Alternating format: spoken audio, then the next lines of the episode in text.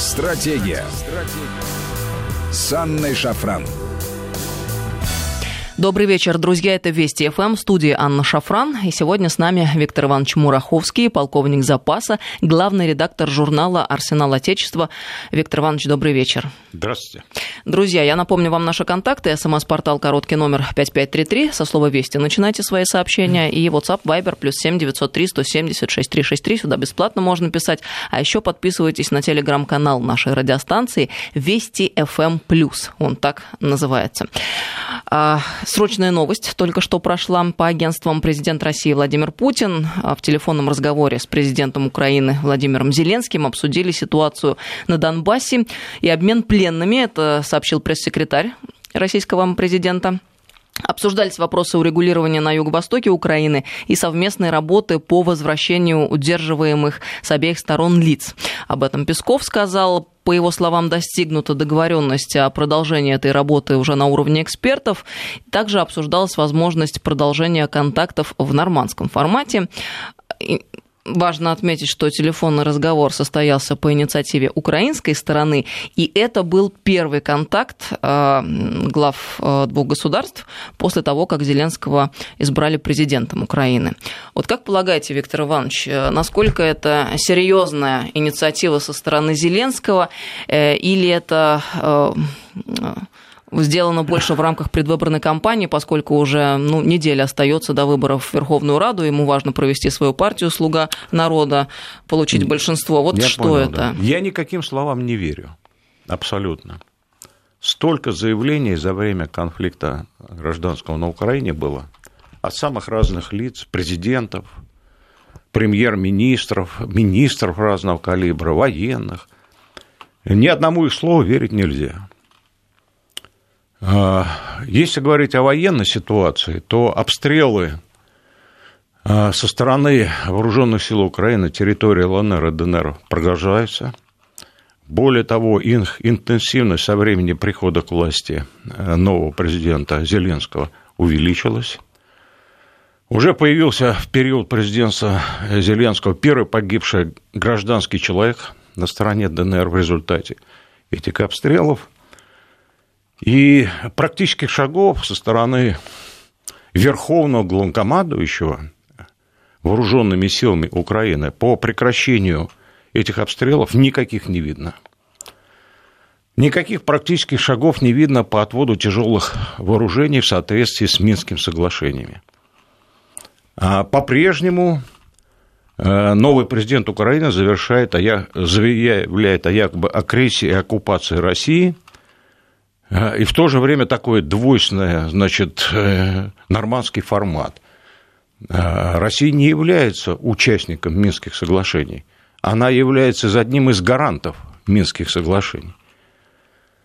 Поэтому сидеть на двух, на трех, на четырех стульях у Зеленского не получается. Я не вижу предпосылок для снижения напряженности со стороны украинской на Донбассе. Э, не вижу никаких шагов, попыток к выполнению Минских соглашений. Более того, э, в период президентства Порошенко был принят ряд законов и поправок в Конституцию Украины, которые прямо противоречат Минским соглашениям. В этой ситуации какого-то юридического законного выхода из, из сложившейся обстановки я тоже не вижу. Россия все это понимает, перешла к определенному этапу своих действий, начал выдавать российские паспорта гражданам ДНР и ЛНР. Ну вот э, интенсивность обстрелов увеличивается. Это мы знаем, об этом вы еще раз нам напомнили сейчас.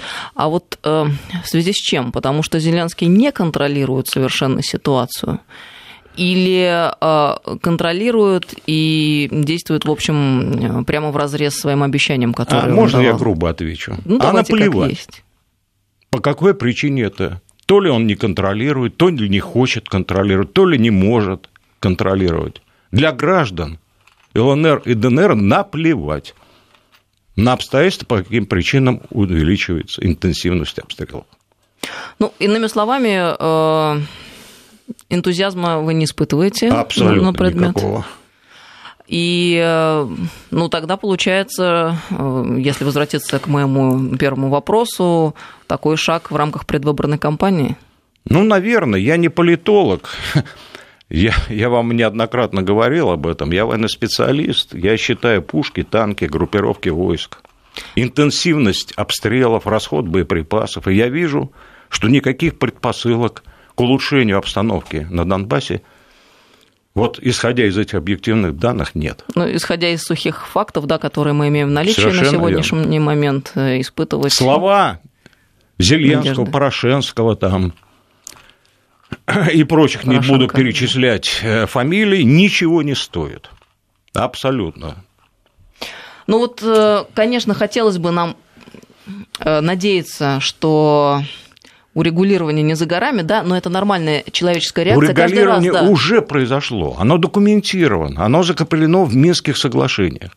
Надо выполнять Минские соглашения.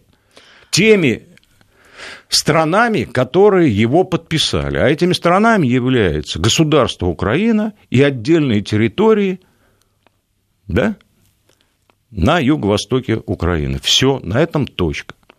Возможность урегулирования может, возможность урегулирования обусловлена прямыми переговорами между участниками конфликта, то есть государством Украина и отдельными территориями. Все остальные участники Минских соглашений, включая Россию, являются гарантами только и как бы сторонними наблюдателями, которые могут побудить выполнить государство Украина и отдельные территории эти Минские соглашения. А со стороны других гарантов кроме России, не видно никаких побудительных действий в адрес государства Украина, независимо от того, какой фамилия президента этого государства. Ну вот я не договорила, да, каждый раз, когда мы слышим такие новости, конечно же, наша простая человеческая реакция, э, хочется надеяться, да, и, э, безусловно, там, мы не можем э, этого не делать. Но, с другой стороны, да, исходя из фактов, к сожалению, ничто не указывает на то, что это возможно в ближайшее время. И знаете, вот так небольшой... Я даже не вижу в среднесрочной перспективе. Честно говоря, вот исходя из фактов, надежд на улучшение обстановки. Ну и совершенно верно вы говорите, есть такая обычная понятная вещь, если действительно есть желание что-то изменить, то надо говорить напрямую. А если Конечно. напрямую э, не происходит разговора, то мы понимаем, все это лишь какие-то фигуры речи. И так лирическое отступление, обратите внимание, что вот и сам Зеленский, его советники, они же Вообще-то на самом деле, если послушать внимательно, что они говорят, не хотят встречи президентов один на один. Сейчас состоялся разговор, да, а вот встреча только в компании, только чтобы с одной стороны Путин, с другой осуждающее мировое международное сообщество. Знаете, вот честно так напоминает хулиганов, когда такой шмакодевистый, сопливый задирает большого дядю, а потом из угла выходят такие серьезные парни. Вот очень... Ну, вы, вы знаете, если э, такой хулиганчик дозадирается, то большой дядя не будет смотреть на серьезных парней. Один раз это проверили, а, но с другой стороны границы. Я имею в виду Кавказ и 2008 год. А как-то э, наш большой дядя не испугался ни дяди Сэма за океаном, ни других дядьев. И я напомню, что один французский дядя тогда как на сверхзвуковой ракете прилетел срочно урегулировать э, ситуацию, пока этого хулигана вообще не пробили до уровня грязной жижи. Ну, в общем, к сожалению, да, э, на каком-то уважении к суверенитету Украины, вот довольно сложно говорить в этой ситуации, потому что если Украина суверенная страна, то должна сама договариваться с соседями. Это же ну, логично. Ну, логично. логично. Вы знаете, меня вот на эти политические ток-шоу не зовут, да, потому что я говорю прямо откровенно. Если мы официально признаем Украину фашистским государством, надо, надо срочно создавать группировку войск, громить эту фашистскую группировку, уничтожать ее в ноль, а затем проводить процесс денацификации в этой стране. Если мы этого официально не признаем, что это нацистское государство, родившееся в результате переворота, тогда да, нам нечего болтать на ток-шоу. Ну, мы официально об этом, конечно, не заявляем, хотя на самом деле понимаем, что многое из того, что происходит на Украине, конечно, прямым образом указывает на, а, на то, что именно нацизм процветает на этой территории. Но нельзя, знаете, конечно, как... не учитывать тех людей, которые живут э, на территории Украины и являются нормальными, адекватными, и нашими родственниками в частности. Но это уже другой отдельный разговор, печальный. Генштаб Российской Федерации сообщил о том, что НАТО наращивает ударные силы у границ России.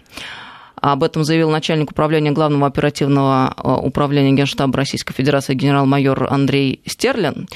А подчеркнул, что данные вооружения Западного альянса представляют собой не оборонительные, а наступательные силы. Среди них 30 механизированных батальонов, 30 авиационных эскадрилей и 30 военных кораблей. Речь идет о наступательном кулаке возле границ России. А, это сказал генерал-майор Стерлин. А силы будут сформированы окончательно к 2020 году, при этом число учений НАТО выросло более чем в два раза. Да. Вот э, эта программа, которую в свое время генсекретарь НАТО там, Столтенберг озвучивал, да, они приняли эту программу в 2016 году, это формирование новых так называемых сил быстрого реагирования НАТО.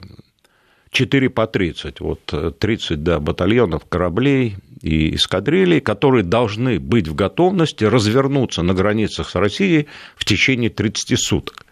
Это не означает, что они постоянно находятся на границах с Россией. Это означает, что страны НАТО обязаны выделить вот эти группировки в состав сил быстрого реагирования и держать их в такой готовности, чтобы они в течение 30 суток могли начать сдерживание, ну, а, откровенно говоря, войну против России. Много ли это или мало? А, ну, смотря с чем сравнивать. Вот в составе вооруженных сил Российской Федерации, слава богу, наконец-то имеется 136 батальонных тактических групп немедленного применения. Это я опять цитирую начальника российского генерального штаба. Что собой представляет батальонная тактическая группа? Это основой является общевойсковой батальон, стрелковый, танковый там и так далее. А, усиленный соответствующими силами и средства. Артиллерия, танки, разведка, инженерные войска, беспилотники, то есть полностью готовая к боевому применению тактическая группа, полностью укомплектованная современным вооружением военной техникой и полностью укомплектованная офицерами и военнослужащими сержантами и солдатами исключительно контракты службы. Поэтому они называются немедленное применение. Нам не надо 30 дней на развертывание. За какие сроки мы умеем развиться, мы показали уже во время обеспечения референдума в Крыму и во время развертывания нашей группировки в Сирии. Пускай они сравнят со стороны НАТО, сколько им на развертывание сил быстрого реагирования, и сколько нам срок нужен на развертывание обычных сил, не быстрого реагирования. Силы быстрого реагирования, которые у нас представлены воздушно-десантными войсками и отдельными батальон тактическими группами морской пехоты – и силами специальных операций у нас развертывается еще быстрее. Ну а вот для чего вообще они это делают? Именно наступательные вооружения и вот так вот не стесняясь? Ну, для сдержания агрессии России. Видимо, Россия когда-то, я не знаю, в каком-то виртуальном пространстве напал на какую-то страну НАТО, да? И НАТО отбивалось всем составом, и, видимо, отбросило Россию к исходным границам, и после этого решила, значит, построить какой-то оборонительный вал или новый железный занавес такой военный против России. А где-то в башке у, извините, этих стратегов и политиков натовских, видимо, такое крутится. Другое дело, что Россия ни на какую страну НАТО не нападала на самом деле. Им хотелось бы, да, они просили. Но, но мы, не, да, но что... мы не, соз... не, не зашли вся э, жизнедеятельность э, стран Прибалтики состоит в том, чтобы хоть какая-то угроза поступила в эту сторону, но угроз не поступает действительно. Ну, прям как в одном анекдоте, да, про даму, которая мечтала, э, чтобы ее грубо поимели.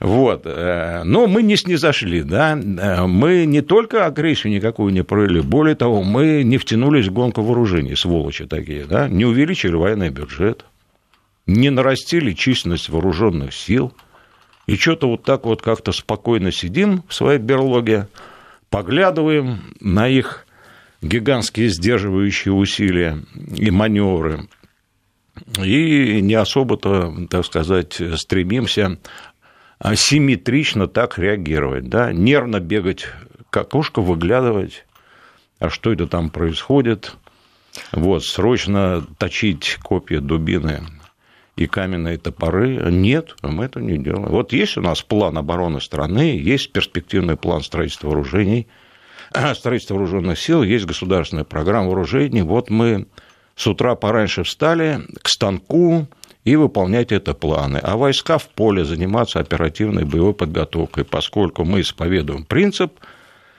а, что главное содержание повседневной деятельности войск является оперативная и боевая подготовка. Поэтому мы умеем хорошо воевать, что реально доказали на примере операции в Сирии. А, по словам Стерлина, число учений Альянса в Восточной Европе, а, а также в акваториях Балтийского и Черного морей постоянно растет. И в НАТО действия эти объясняют усилившейся российской агрессии. Друзья. Я про что сейчас последние, и рассказывал. В последние три года число учений как под эгидой НАТО, так и на, на национальном уровне с приглашением партнеров увеличилось более чем в два раза.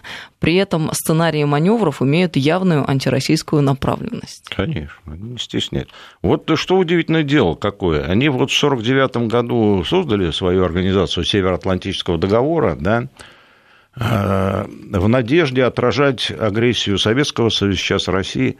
За это время НАТО не провело ни одной, подчеркну еще раз, ни одной оборонительной операции. Ни одной. То есть все наступательные были? Только наступательные. Я напомню, это Югославия, это Ливия, это сейчас группировка НАТО в Афганистане. Кроме того, страны НАТО успели поучаствовать уже не как организация, а отдельная страна НАТО, в агрессии США против Ирака в 1991 году и в агрессии США против Ирака в 2003 году. Все операции исключительно наступательные, все операции за пределами национальных территориальных границ стран НАТО. На этом ставим точку. Дальше все заявления вот этих каких-то агрессиях можно засунуть ну, в архив, скажем. Ну, вообще, когда так подытоживается э, информация, да, и сухие факты э, Конечно. мы э, видим перед глазами, и озвучиваются цифры, то все становится на свои места. Конечно. И вот эти вот все рассказы о том, что оборонительная система ну, да, они же в целях обороны, например, США вышли из договора по противоракетной обороне, да, в целях обороны. Затем, уже при Трампе в начале этого года, США выпустили новый свой обзор э, противоракетной обороны. То есть это угроза, которая для, поставляет для США ракетные системы других стран, и меры США по их парированию. И вот они дошли до такой оборонительной стратегии э, в этом обзоре, что прямо пишут – а, что поскольку иностранные вот такие э, баллистические ракеты дальнего действия представляют угрозу для США, одним из элементов ПРО является превентивный удар по таким баллистическим ракетам. Да? Вот это какой сдвиг сознания надо иметь, чтобы вот это причислять к оборонительной стратегии. То мы по вам в первом вдарим на всякий случай, поскольку мы highly likely думаем, что ваша ракета угрожает нашей стране. И это записано в официальном стратегическом документе США. Да? А вот этот бред сознания, он, с одной стороны, конечно, э, вызывает э, э, отрыв некоторую, да, с другой стороны, он вызывает опасения, что, тем более, некоторые элементы вот такого сознания, они же на практике проявляются, да, а, ну, например, прибежала родственница Трампа в слезах сказала, вот по телевизору, э, значит, показали э, дети помирают от химической атаки злобных сирийских военных, да? Да, мы помним В экстазе, случай. в эмоциональном экстазе президент США дает приказ и наносится удар по аэродрому Шайрат в Сирии порядка сотни крылатых ракет, да? Но это Сирия, это страна, которая не имеет ядерного оружия и которая не имеет систем, которые, в принципе, американцам могут ответить. А если какой-нибудь псих а, а, в адрес России такое что-нибудь сочинит, да, поводов достаточно там подкидывают с разных сторон, э, ситуация может быстро дорасти до состояния, которое нас, наш президент назвал, мы пойдем-то в рай, а они даже не успеют исповедоваться и окажутся в аду. Мы сейчас прервемся на несколько минут. А, с нами Виктор Иванович Мураховский, а, полковник запаса и главный редактор журнала «Арсенал Отечества». 5533 Вести – это наш СМС-портал. WhatsApp Viber плюс 7903 176 363. Вы пишете много. Обязательно почитаю ваши сообщения сразу. После, через несколько минут, мы продолжим. Стратегия. С Анной Шафран. Мы продолжаем беседу. С нами сегодня Виктор Иванович Мураховский, полковник запаса, главный редактор журнала «Арсенал Отечества». Сейчас во время паузы мы беседовали по поводу родственников наших. Вот Виктор Иванович про отца своего рассказывал, я про деда, которые прошли Великую Отечественную да. войну. Это все к тому, что очень близко, конечно, то, что происходит на Украине, и не может оставлять никого равнодушным, особенно тех, кому дорога память о Великой Отечественной войне, а таких людей у нас в стране, безусловно, большинство. Нам пишут люди э, разные. Шутка 86 -го года. Испытан ракетный комплекс быстрого свертывания американских войск быстрого развертывания. Это вслед нашей беседы, которая только что э, до паузы была. Они делают это э, для освоения и получения дополнительного финансирования. Руководство НАТО должно и, по-моему, понимает, э, что война, если она будет, будет краткосрочная. А, должно понимать и понимает, что война, если она будет, то будет краткосрочная к вопросу о развертывании этих сил. Теперь сообщение из Украины. Э, Небо упало на землю. Зеленский позвонил Путину. Хочется надеяться, что эскалация на Донбассе все же не случится, и со встречи двух президентов начнется сближение. У многих на Донбассе и в России друзья, коллеги и, наконец, родные. Шансов мало, но иногда же случаются чудеса, если наши фашики все не испортят, конечно. Александр Киев. Вот такие вот слова. Ну, видите, фашиками пока, к сожалению, определяется политика Украины. Ну, посмотрим, что из этого выйдет. В любом случае, российская сторона всегда готова к диалогу. Я считаю, в этом, безусловно, наша сила. И э, Россия э, на текущий момент в геополитическом пространстве я убеждена, самая адекватная страна с самым адекватным руководством, и, безусловно, мы собой в этом смысле можем гордиться. И если есть желание, реальное желание урегулировать и что-то сделать, то, конечно, мы всегда готовы. Другое дело, есть ли оно желание реальное, или это все а, обычные фигуры речи, к которым мы уже привыкли, к сожалению, в последние годы от Украины. Поставка С-400 в Турцию – Угроза санкциями, возможный разрыв контракта на продажу истребителей F-35, обещание осложнить жизнь. Всеми силами Вашингтон мешал Анкаре приобрести угу. зенитные ракетные системы С-400. Тем не менее, соглашение действует, оно выполняется. И теперь э, такой казус интересный э, сложился. С одной стороны, Турция страна-член НАТО, с другой стороны, имеет систему С-400. Угу. И здесь вопросы возникают как технического характера, так и гуманитарного. Вот э, если говорить о технической стороне вопроса для начала. Ну, давайте о технической стороне. Все эти фантазии бредовые журналистов, генералов и политологов там из западных стран, что якобы несовместимость со стандартами НАТО, все это бред, бред собачий, честно скажу, как специалист. Но для примера, у соседней с Турцией страны, у Греции, на вооружении находятся советские зенитно-ракетные комплексы С-300, то есть это предыдущие модификации, скажем так, предыдущее поколение, и зенитно-ракетные комплексы ТОР. Это никак им не мешает работе в системе ПВО Греции, которая тоже является страной НАТО. И интеграция этих систем в систему ПВО НАТО – Значит, э, технический вопрос сразу отбрасываем в сторону, он потому что а, рассчитан на идиотов полных. Э, дальше, э, по поводу F-35.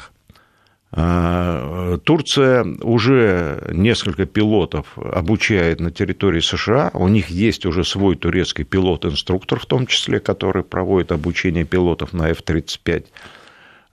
Уже на 5, за 5 самолетов Турция перечислила деньги – если Соединенные Штаты действительно пойдут на разрыв контракта, это будет, вообще говоря, беспрецедентный случай в истории НАТО. Учитывая, что Турция является ключевой страной НАТО, она держит Черноморские проливы, да, контролирует, на ее территории проходит. Она является важнейшей страной НАТО в бассейне Черного моря. Она является единственной страной НАТО, которая э, непосредственно прилегает э, к региону Центральной Азии и Ближнего Востока. Она является страной, которая на территории которой расположены важнейшие базы НАТО, включая, например, Инжерлик – и это может привести к очень негативным последствиям для НАТО в целом, и особенно для Соединенных Штатов Америки. Э, здесь очень много политики, конечно. Конечно, Эрдоган не забыл, э, что была попытка военного переворота.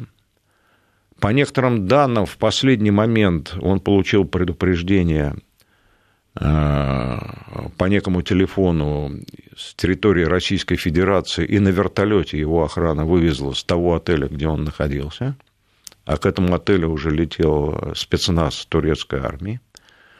Э, значит, лидер э, так называемой оппозиции Гюлен находится на территории США, и якобы Гюлен, по мнению Эрдогана, по крайней мере, спонсировал этот военный переворот – и э, США не собираются Гюлена выдавать, хотя в его адрес э, турецкий суд выдвинул объявление, а, обвинение. обвинение да, и требования об экстрадиции.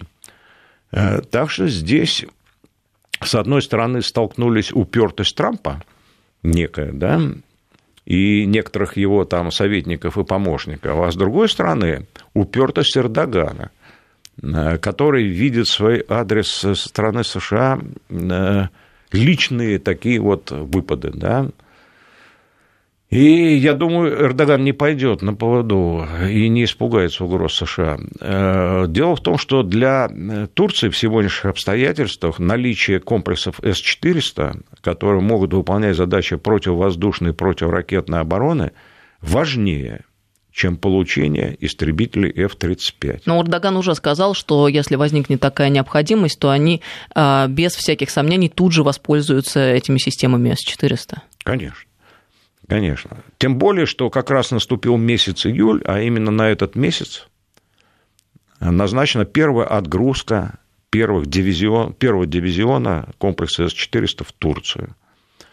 Я думаю, мы, возможно, уже к концу месяца увидим радостные фотографии с турецких телеграм-каналов о наличии С-400 уже на территории Турции. Надеюсь на это. Ехать тут, э, вернее, плыть тут недалеко. Вот. Э, что касается э, вот истребителя пятого поколения, F-35, ну, многие специалисты, я в том числе, считают его не самым, мягко говоря, удачным самолетом, это первое.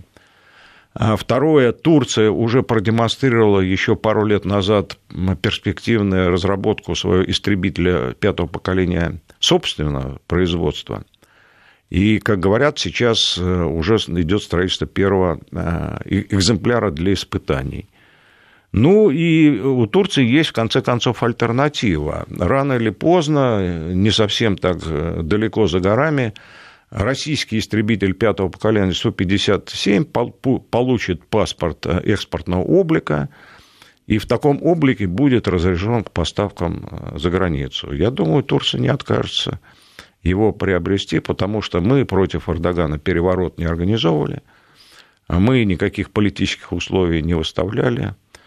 И мы готовы, э, более того, пойти навстречу Эрдогану и, в частности, в перспективе организовать э, производство некоторых комплектующих для комплекса С-4 непосредственно на турецкой территории. Вот вы сейчас сказали по поводу F-35 э, мысль о том, что их такие качества, которые преподносятся как практически совершенный под вопросом большим, да, я смотрела э, информацию на этот счет. В принципе, да. США позиционируют истребители-бомбардировщик F-35 как один из самых совершенных видов вооружений, способный уничтожить системы противовоздушной обороны С-300 и С-400. Угу. Но свидетельств, по большому счету, этому нет. Очень ну, там разные пассаж. концепции представляются. Естественно, они продвигают в рекламном плане свой самолет, потому что э, другого продукта на замену у них нет. Да? У него была долгая и трудная дорога к э, серийному производству, к поставкам в другие страны. Э, но есть некоторые объективные обстоятельства. Невозможно сделать универсальный самолет хороший во всех аспектах. А они эту платформу сделали именно универсальной.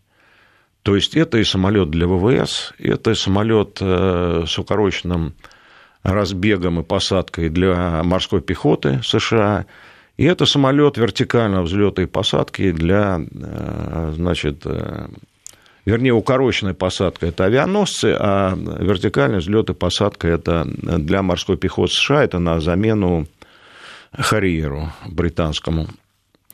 Вот, когда на одной платформе пытаются скрестить свойства, э, которые, в принципе, противоречат друг другу, а, то получается не слишком выдающийся результат по каждому из свойств. Да? То есть вот в целом вроде, да, универсальный инструмент такой, как швейцарский нож. Но так же, как швейцарский нож, его нельзя использовать, например, в бою на мечах. Да?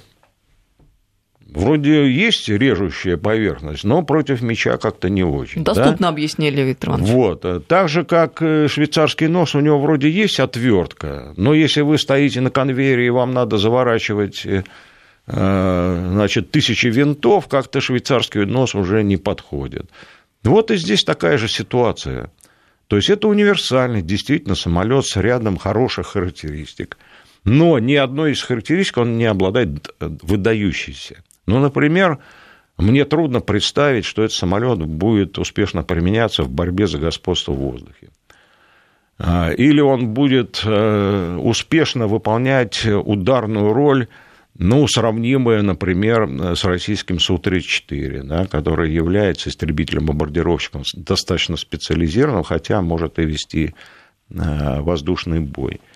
Ну и тому подобное. Плюс надо понимать, что вот эти все технологии малозаметности, стелс, это некие технические приемы, ухищрения, материалы, которые позволяют не сделать самолет невидимым, как его называют, а несколько снизить дальность его обнаружения различными средствами.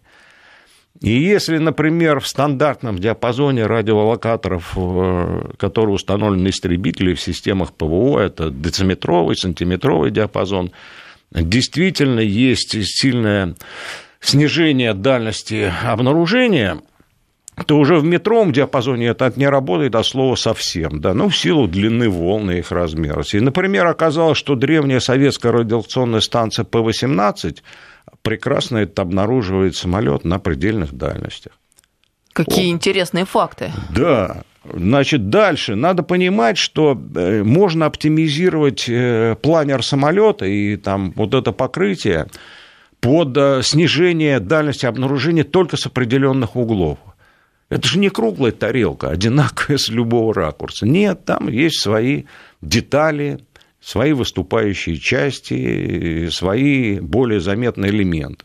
Поэтому, как правило, такой самолет с носового углов, когда он летит прямо на противника, а, действительно некоторое снижение заметности а, обеспечивает. Но если его облучить с фланга, например, сбоку, он виден на предельной дальности сразу.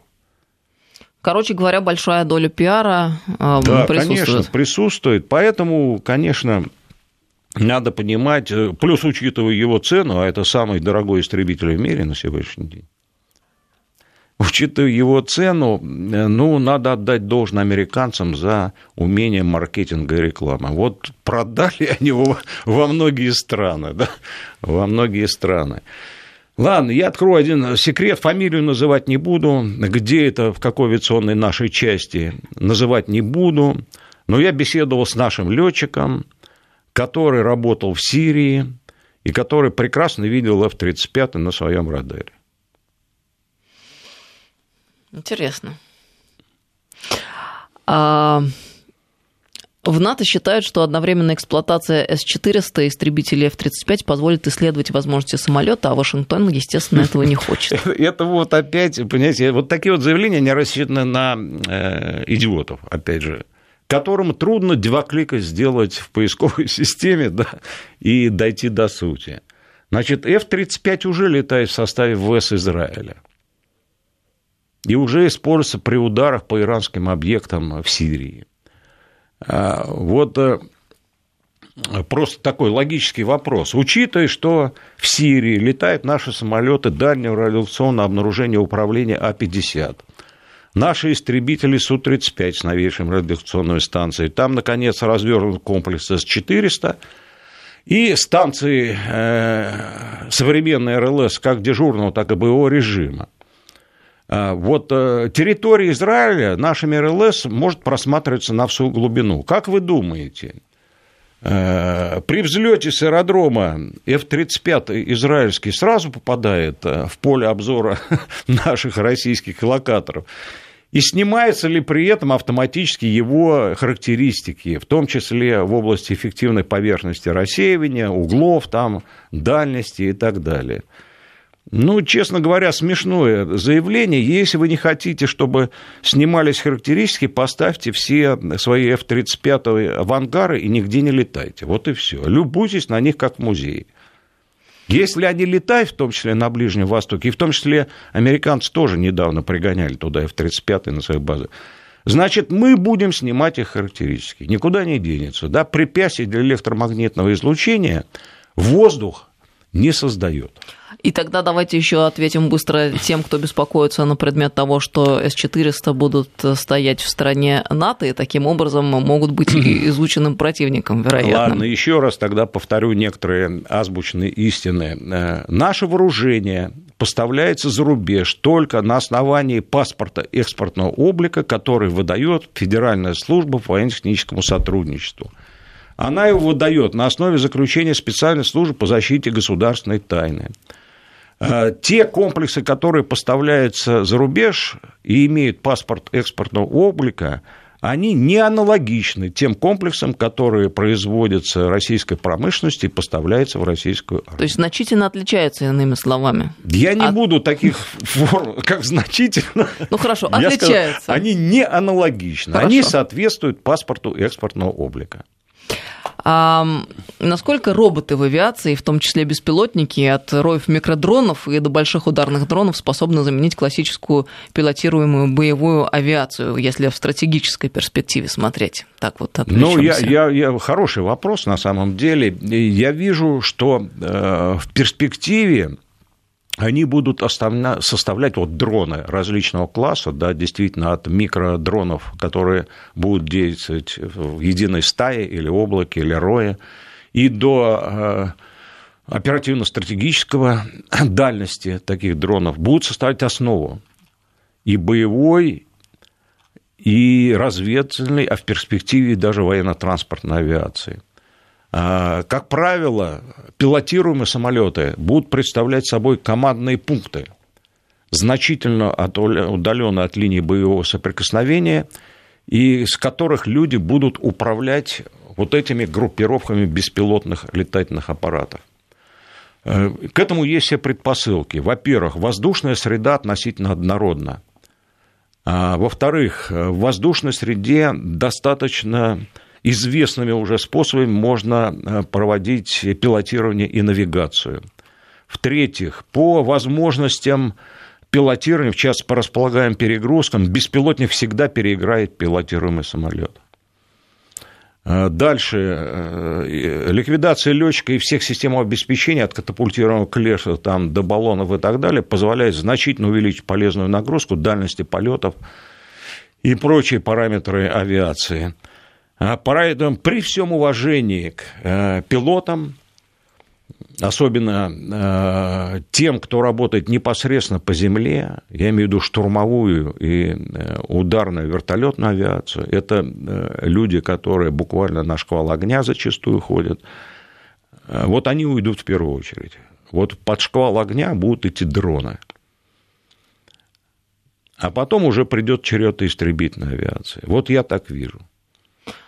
А если о совсем дальней перспективе говорить, то людей вообще не будет? Нет, нет, ни, ни в коем случае. Решение, в конце концов, принимает человек. На поле боя, я имею в виду. И на поле боя все равно люди будут. Решение принимает человек все равно. Надо есть, понимать... Так как это видится некоторым, что, мол, компьютерная игра... Нет, это... это не компьютерная игра, это гораздо э, страшнее и жестче, конечно, даже если будут участвовать роботы непосредственно в бою. Во-первых, то, что касается роботов на Земле, э, я пока не вижу э, технических средств, которые позволят их применять. Вот так вот безлюдное поле боя. Это гораздо более, на два порядка, более неоднородная и сложная среда, чем воздух или вода. Здесь очень много разных обстоятельств. И сама организация боя общевойскового с применением различных родов войск, э, видов техники гораздо сложнее, чем в воздухе или на море. Это я при всем уважении к летчикам и морякам говорю.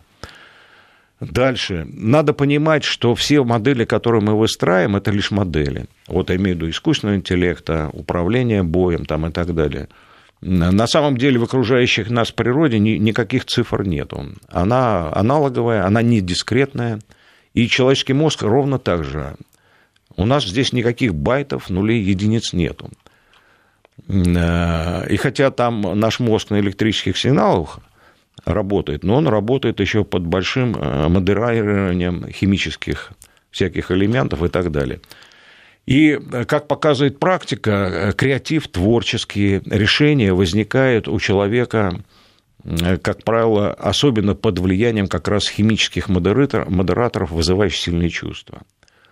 Это интерес, это любовь, это любопытство и прочие вещи. Вот тогда появляется новое открытие, решение, нестандартные приемы, в том числе и в военном деле. Поэтому война – это не только Э, примерно, да, наполовину сейчас это техника, железо, наука, математика, но война также наполовину это искусство. И недаром целая отрасль о способах и формах применения войск называется военное искусство. Война и поле боя – это такое же полотно для творчества, как для художника холст или для музыканта нотная линейка. Очень образно, красиво, понятно, доступно объяснили. А нам тут пишут, памятник Жукову в Харькове вернули на место, а вы молчите. Ну, ну как же молчим? Мы говорим об этом и еще раз повторим памятник маршалу СССР Георгию Жукову снесли протестующие радикалы в начале июня. После этого водрузили на постамент государственный флаг Украины, а сейчас вот восстановили памятник Жукову. И это, конечно, очень большая, важная новость. Мы надеемся, что лучше впереди, так скажем. И что оно очень возможно. Спасибо вам большое за крайне интересную беседу, Виктор Иванович. Виктор Иванович Мураховский был с нами сегодня в студии, а полковник запаса и главный редактор журнала «Арсенал Отечества». До новых встреч. Очень приятно. Всем доброго вечера. Всего доброго. Стратегия. Стратегия. С Анной Шафран.